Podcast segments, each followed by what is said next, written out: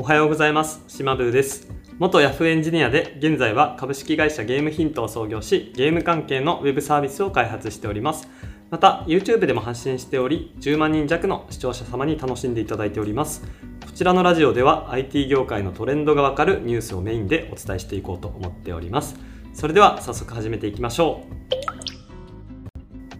まず1本目のニュースはマイクロソフトインターネットエクスプローラーのサポート終了というニュースです。マイクロソフトは Web ブラウザインターネットエクスプローラーのサポートを2022年6月15日日本時間では6月16日に終了すると発表しました。ちょうど1年後にインターネットエクスプローラーのサポート終了というニュースなんですけれどもおそらくこのニュースを聞いて喜んだ方もたくさんいらっしゃるんじゃないでしょうか。私のこの放送をお聞きの方はエンジニアさんもたくさんいるかなと予想してるんですけれどもエンジニアからするともう本当に嬉しいニュースですよね。でなぜかと言いますとエンジニアはいろんなブラウザで Web ページを見られるように開発をする必要があるんですけれどもこのインターネットエクスプローラーで見られるようにするっていうのが実は非常に難しかったりします。ウェブブラウザはもうたくさん種類があって例えばですね Google Chrome とかが一番有名かと思いますが iPhone とかお使いの方だったら、まあ、サファリが一番使われてるかもしれません、まあ、他にも Firefox だとか Opera だとかまあ、インターネットエクスプローラーの後継ブラウザとしてマイクロソフトエッジというのもあります。まあ、いろんなブラウザがあるわけなんですけれども、まあ、他のブラウザは大体問題ないのにインターネットエクスプローラーだけ開発が難しいというのが現状です。ウェブページを作るってなったら HTML、CSS、JavaScript などの技術を用いて作られることが多いんですがこの HTML、CSS、JavaScript で使えない機能っていうのがインターネットエクスプローラーにもたくさん存在します。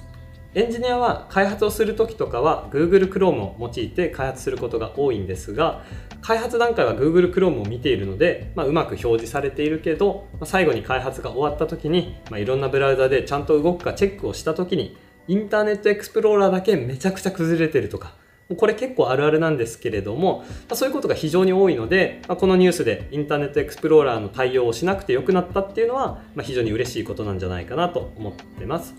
まあ、エンジニアはユーザーに、まあ、ウェブページを使うときはこのブラウザを使ってねと指示することはやっぱりできないわけですから基本的にどのブラウザでも見られるように開発しないといけないけど、まあ、インターネットエクスプローラーが非常に大変だったということですね。でちょっといろいろ調べてみまして、えインターネットエクスプローラーがどのぐらい使われているのか、まあ、シェアについて調べたのでそれを報告させていただきます。2021年3月時点で世界シェア世界でインターネットエクスプローラーがどのぐらい使われているかっていう、まあ、利用度のシェアなんですけれどもそれが1.7%でしたでそれに対してなんと日本は7%もあるというような現状でした、まあ、日本は他の先進国と比べた時に IT に関してはちょっと遅れてるかなっていうのが私の見解なんですけれども、まあ、このブラウザの利用シェアを見てもそれは見て取れるんじゃないかなというふうに考えております。ま、今まで受託の企業さんとかが何か Web ページを作ってねと、ま、開発を依頼された時に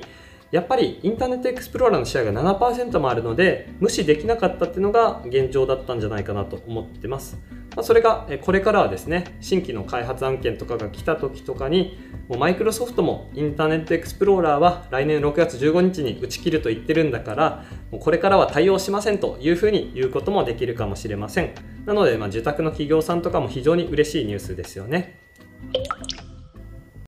続いてのニュースは Spotify がバーチャルコンサートサービス Spotify ライブを開始というニュースです。音楽配信サービス大手の Spotify は世界のどこからでもチケットを購入してコンサートを視聴できるオンラインサイト Spotify.live を新たに開設しました。すでに6月までに5組のアーティストのコンサートが決定している模様です。皆さん Spotify をご存知でしょうか？Spotify はスウェーデンの企業が開発した音楽配信サービスで今のところ同じようなサービスでは利用シェア1位じゃないかなと思っております。私がちょっと調べましてカウンターポイントの調査というのがあるので少し発表させていただきます。2020年第2四半期時点での利用シェアを見たところ Spotify が34%で一番大きくなってます次に Apple Music が21%、Amazon Music が15%、Tencent Music が12%で、YouTube Music が5%というような状況です。テンセントミュージックはおそらく聞いたことがない方もたくさんいらっしゃるかと思いますが、中国の大手企業テンセントが開発している音楽配信サービスですね。で、今このような感じになっておりまして、まあ、Apple とか Amazon とか、まあ、YouTube は Google が開発してるんですけれども、まあ、そういった名だたる企業を抑えて、まあ、Spotify は1位というような状況でして、まあ、非常に勢いのある企業です。時価総額でいうと4兆3000億、まあ、4兆4000億ぐらいの規模だそうで、まあ、日本でいうと同じところだと、まあ、大体セブンアイ・ホールディングス、まあ、セブンイレブンとかの、えー、企業ですね、まあ、そういったところと同じぐらいの時価総額となっているようです。で、その Spotify が今回バーチャルコンサートサービス Spotify.live をスタートさせたということですね。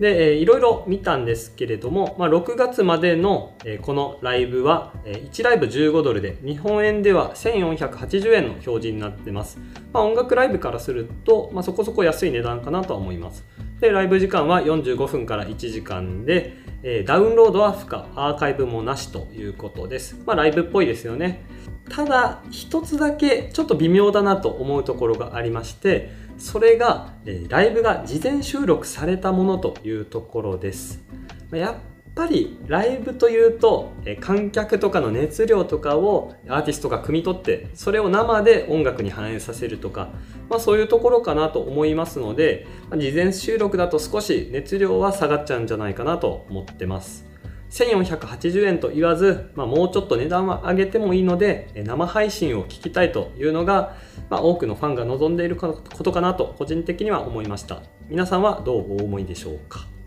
で、一応ですね、Spotify.live ももちろん始まったばかりですので、これからはですね、この事前収録されたものではなくて、新たにまあ生配信の機能とかも追加されるかなとは思っております。まあ、予想しておりますので、まあ、これからの進化に期待というところですね。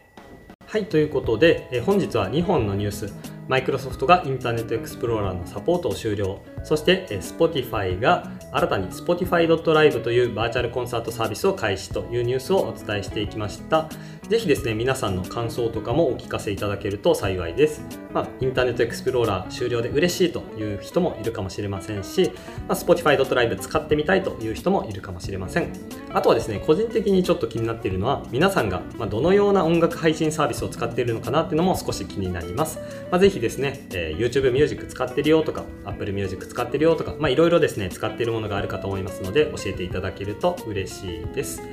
はい、ということで、え今回のニュースは以上になります。IT 業界は日々新しいニュースがたくさんあって面白いですよね。まもし IT 業界にご興味のある方は、私のオンラインサロン IT キングダムがおすすめです。オンラインサロン IT キングダムでは私と直接話せる環境を用意していたり他にもですね熱量の高い仲間が集まって朝活夜活で毎日一緒に勉強しておりますえたくさんのコンテンツがありますので、まあ、IT スキルを手に入れるための最適な環境じゃないかなと個人的には考えています。概要欄にもリンクを貼り付けておりますので、ぜひチェックしてみてください。それではまた次の放送でお会いしましょう。バイバーイ。